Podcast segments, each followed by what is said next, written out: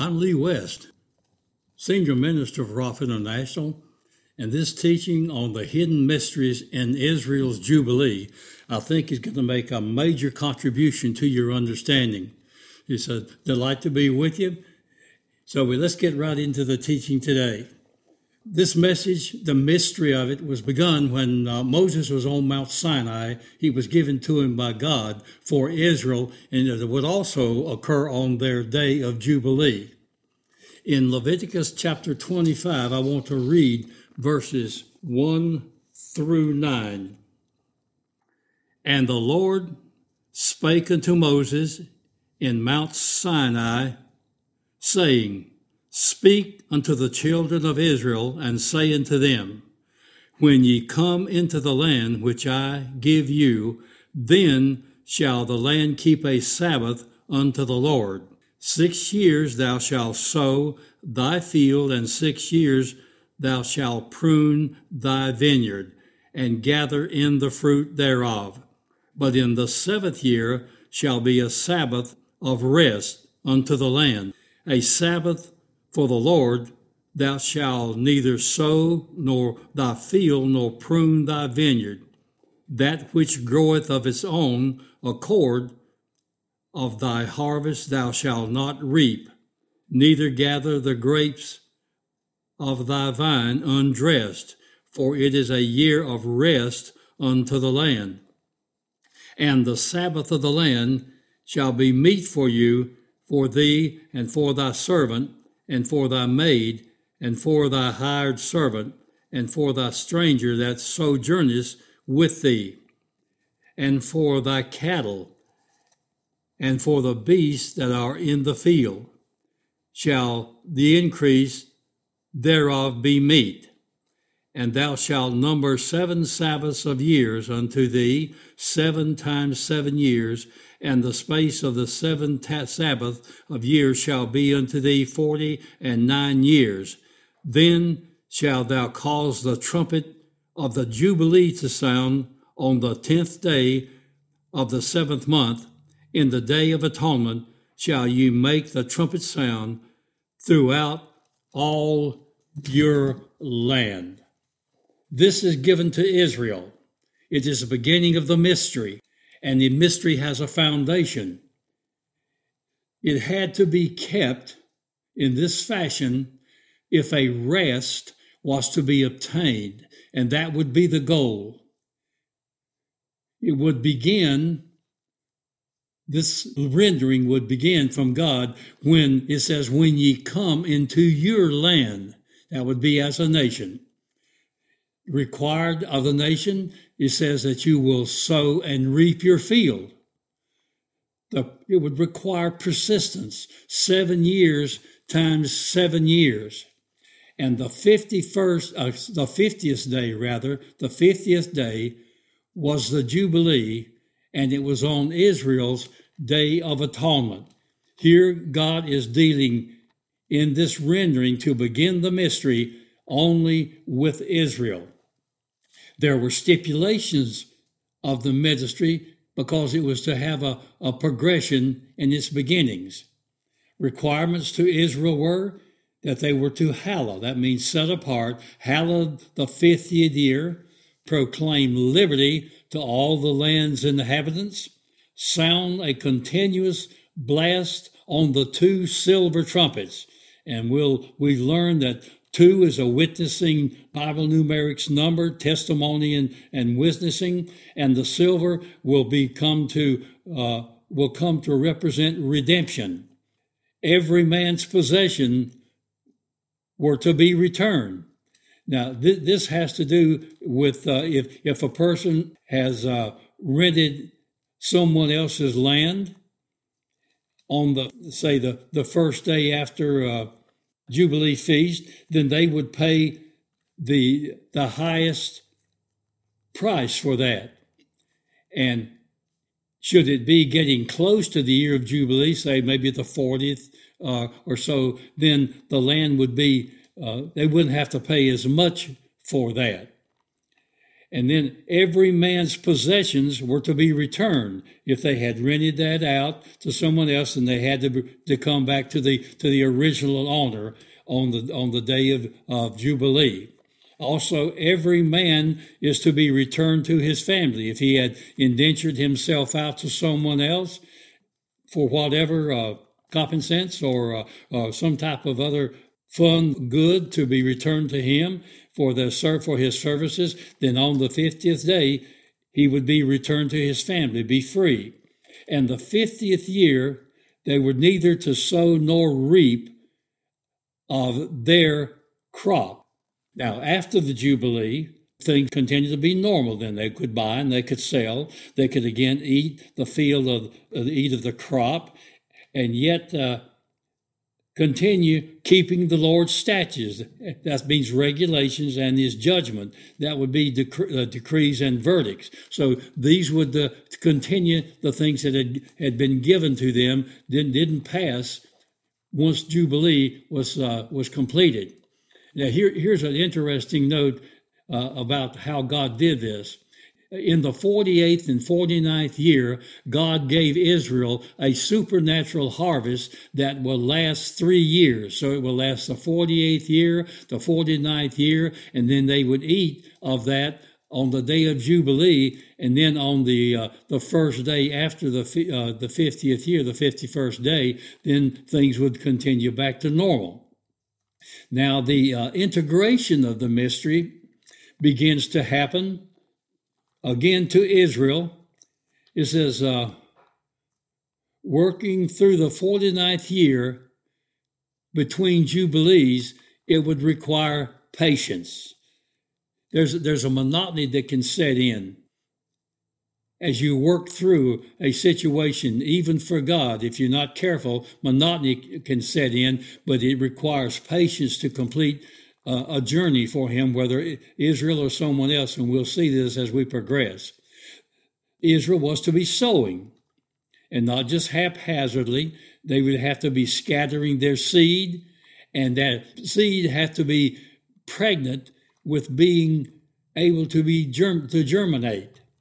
Pruning would be necessary, keeping off the parasite parts. And seven times seven, this would be required to establish fully matured crops. And then it says, ye must blow. This is command individually, let to the nation collectively. At the proper time, you have to give a clear, now Israel would have to give a clear, continual blast on the trumpets. Now the mystery, next revelation. The mystery begins to radiate. And I want to pick up this radiation in the book of Isaiah, chapter sixty-one, verses one through four. And here Isaiah, and we can begin to see the radiation of the mystery taking place. Isaiah, through the anointing of the Holy Spirit and being uh, led by the Holy Spirit, writes this: The Spirit of the Lord God is upon me, because the Lord hath anointed me to preach good tidings unto the meek.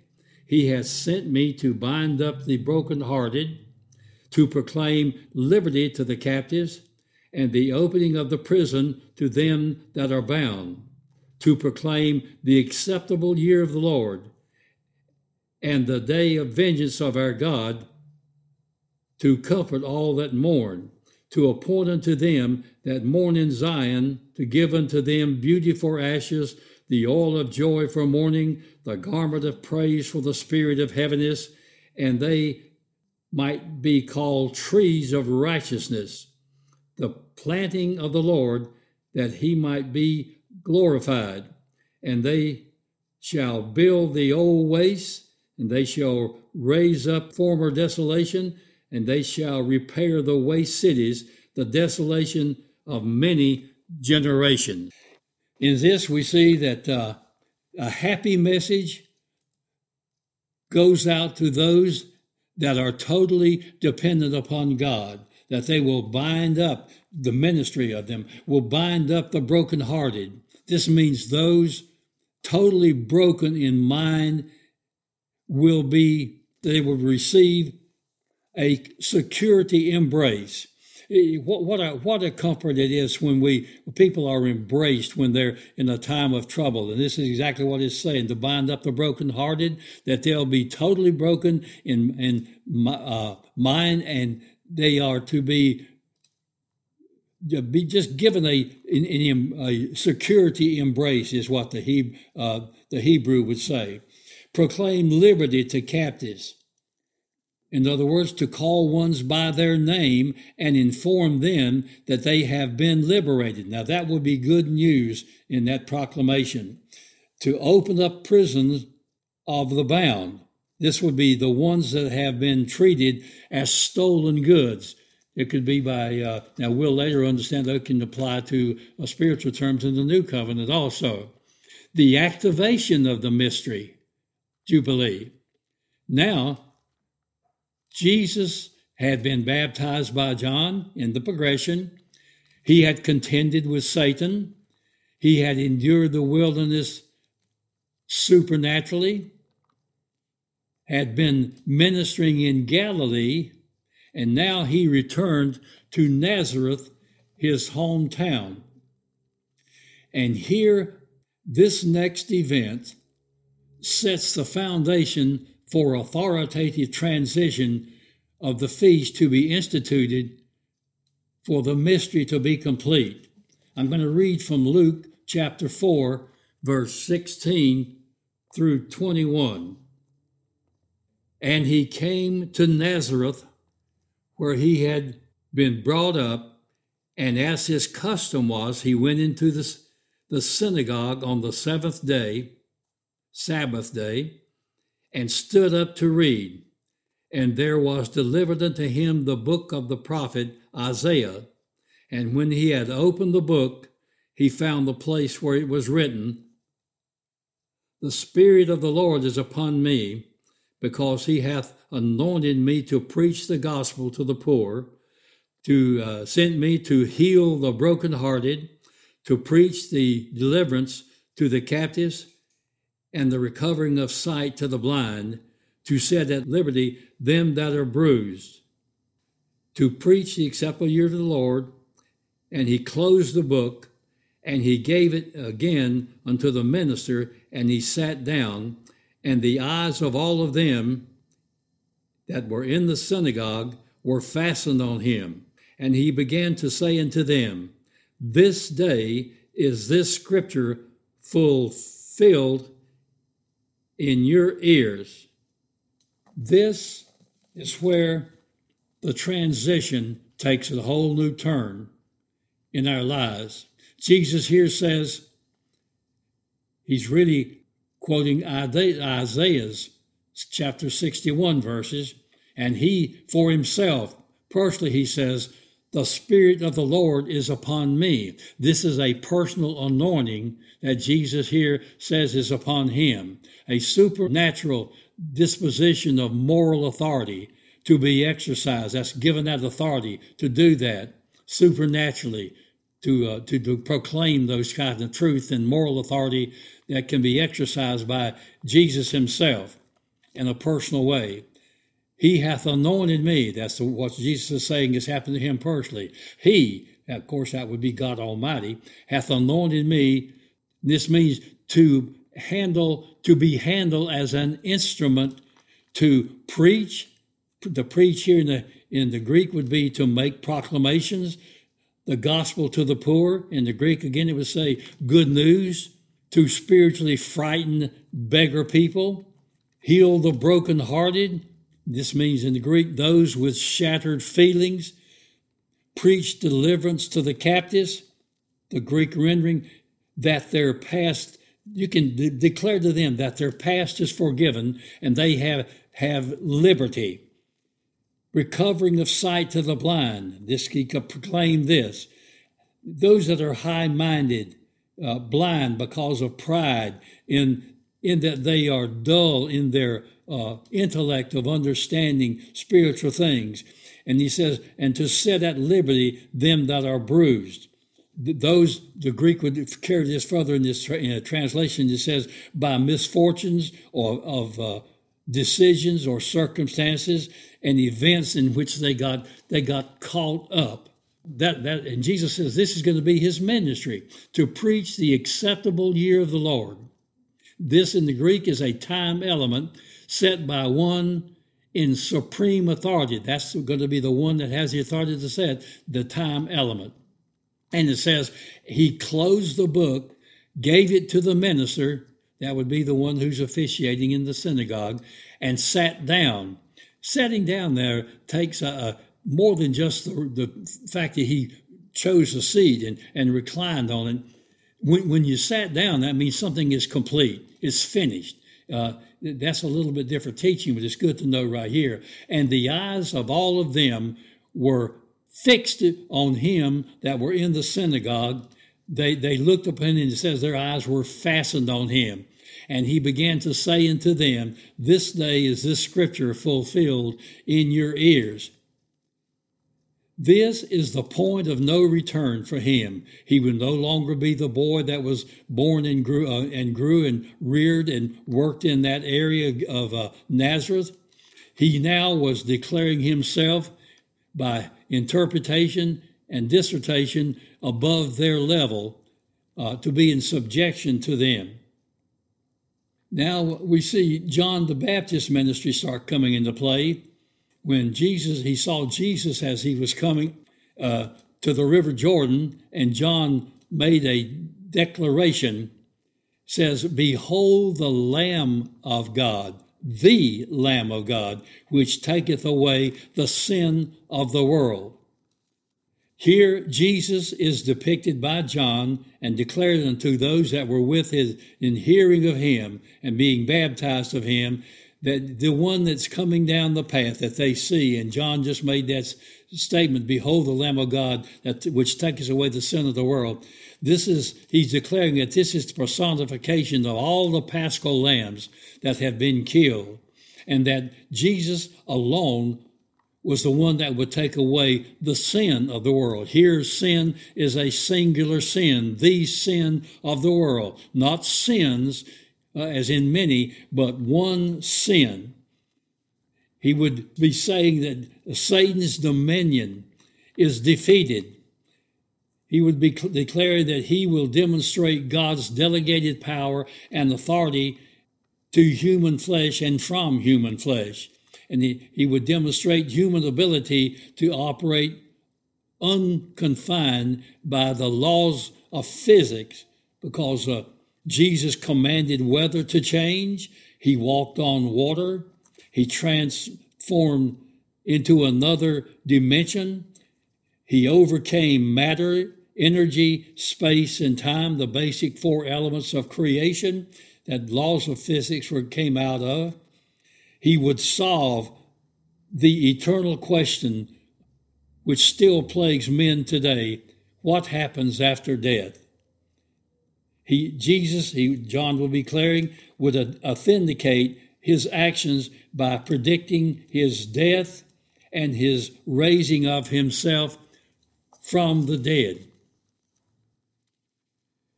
At this point in Jesus' dissertation in the synagogue, he stopped quoting Isaiah after the acceptable year of the Lord. This was Jesus' first advent, the first time he came in the flesh. He came as the spiritual Lamb of God. The next acceptable year of the Lord for Jesus will be when he returns as the Lion of the tribe of Judah. And then we'll continue much of uh, what was considered uh, in, in Isaiah's rendering. In my, uh, in my personal considered opinion is that Jesus will return to earth uh, for the second advent on Israel's Jubilee Day, and that will be, of course, their Day of Atonement. And now I know some might be saying, well, we're not to know the day or the hour of his return, and not set those. Well, I'm not setting a day or the hour, but we can certainly know the indicators. As an example, Israel knew the exact day of his first incarnation. They had it right down to the exact day when he would be born, and uh, and where he would be born, but they chose to ignore that because of various reasons if you go back and read the other early Gospels of his, uh, of his birth and the, the first few years that transpired after that. The remainder of Isaiah's prophecy addresses to proclaim day of vengeance of our God. This is what Jesus did not quote in that first thing because he didn't come to do that then, but now he can do that. You see, the Jews have lost count of their day of Jubilee, so they don't know exactly when it is. And I think that's a, a thing that God has set in place that no man would know that because there, there are stipulations that will come into play. Now we come to the activation of the mystery, and the church will fulfill this next activation of the mystery. Jesus had said, "Go ye, and he that believeth on me, the works that I do, shall he," that means only the ones that believe on him, "do also, and greater works," not better, but more in number, not greater, but more in number, "shall he do," that's again, that's the one who believeth on him, "because I go to my Father." The anointing had been only on him, and now it is being transferred to the church. The works of church is supposed to be, uh, the work that the church is supposed to be doing when, until Jesus returns, is we are to be following a lot of exactly what he said. We are to be making disciples, and we can see these in the closing parts of, of, the, uh, of the Gospels, especially the Synoptic Gospels. We're supposed to be making disciples. This is our work as a church, as, as part of the, the church, not a church, but the church of, of God. We're supposed to be baptizing. Baptism is for identifying with Jesus. And I, I have taught this other uh, in other forms, but baptism is not just some little superficial type of a thing that happens just so we can dunk people in the church.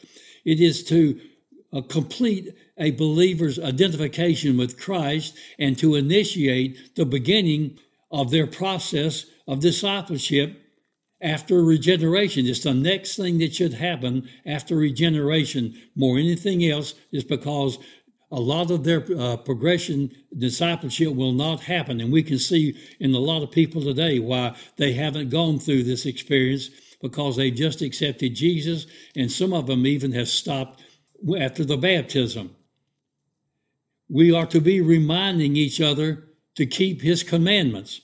When we see what's happening in the world to us by, and even most, a lot of those by Christians, They're, they're, they've got one foot in the world, and they're trying to keep one foot, foot toward heaven and one foot in the church and one foot in the world, and it doesn't work. So we need to be reminding each other to keep all of Jesus' commandments. We are to be speaking in an unknown tongue. This means that every pastor will have to evaluate what's going on in the church if they're not teaching and preaching The, the baptism in the Holy Spirit experience, because we are clearly commanded by Jesus to speak in unknown tongues. We are every, now everybody's not going to speak in unknown tongues, and everybody's not going to give interpretations, but it says that we are to prophesy. Now everyone is to be prophesying. Men and women are to be prophesying. We are to be laying hands on the, the sick for healing. And most of churches don't even have an altar to do this anymore. They don't do this. They, they say, oh, if you got a problem, just lift your hand and we'll pray for you. Or if you'll come up after the service, we'll pray for you. And some of that can be, have a place for that. Some of that can happen in people's homes.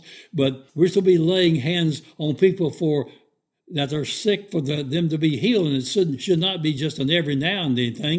It should be going on in every believer's life. They, every believer should be laying hands on people for healing, not just a pastor. Every believer, I think every believer should be carrying a bottle of oil with them so that they can anoint and then lay hand. I think that would be the, the exactly proper way to do. And we're quoting here what the church should be doing. And this is going to raise your eyebrows. We should be raising the dead when directed by God the Holy Spirit. We're not seeing that. I hear of it in third, second, and third world countries, especially third world countries, because there, once they hear the word, they just take that and run with it. So they're seeing the dead raised, and they're seeing all these things happen. The, the sickness is healed.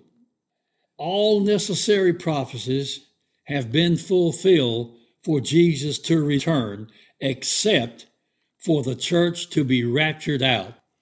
And sadly enough, the young ministers today, and even some of the old ones, do not even believe in the rapture. They say it's not going to happen, or they don't teach it, or they don't understand it, so they don't. Uh, they can fear they're going to uh, uh, cause consternation or problems in the church if they teach the rapture, and they're denying people one of the greatest truths that's in the Bible. When you look at world conditions and integrate that, the cup of God's wrath is full, into what's happening. Mankind in today's world is evil. There's evil out there. And as we watch our news and we see synopsis in the news, we can see that there's not a place on earth today that uh, that there's not a, a pestilence, there's not a fire, there's not a, a flood, there's not earthquakes. There's uh, devastations of all kinds. If we can look in Matthew chapter twenty-four, and we can see what's going to happen in that time. And here is our charge, our last charge, in Mark thirteen, chapter thirteen, verse twenty-five through twenty-seven. It says, "Watch, for you know not when the master of the house cometh, at even, or at midnight, or at the cock crowing." Now we have to remember, this is not just he might come at the uh, time, one time when each of those, but yet again, he can't. It doesn't mean he can't come at at, at even a, a midnight or a circum or, or a, a cock crowing, because we have to remember the time zones around the globe. So when he comes, it could be in different time zones. My personal feeling is that Uh, He's going to come on Israel's Day of Atonement. The time seems to be that that, that uh, happened at the, at the trumpet blow. We know he's going to come at the blowing of the trumpet. It's going to be continuous, and we see that in the Feast of Trumpets. And he says, "Lest coming suddenly he find you." Now that's a personal pronoun. "Lest coming suddenly he find you sleeping." And the Greek, this would be saying, as was uh, uh, indicated when Jesus ministered to the maid, he said, "The maid is not dead, but sleepeth." So the church, and I made this statement in, in teaching in other churches. I made this statement before, and I, and I said, the church is asleep. And I saw even a minister's roll his eyes. He doesn't believe the church is sing, uh, sleeping, because they say they sing a, a couple of songs, uh, uh, or they can, in some churches, they sing one song for about ten minutes, and they think that they're really having church, but yet they're asleep because they're not being taught the word. And finally, after that, you know not when the master comes, whether it's evening, midnight, or, or cock crowing, because it, uh, Israel's time could be the different times around the world. And it says, "Lest he come suddenly and find you sleeping." So don't be sleeping. And the last word on this is, "And what I say unto you all is, watch." And what I say, as Doctor West to you, watch. And my last word is Selah. Meditate on these truths. Until we meet again in another teaching, may the Lord richly bless your life.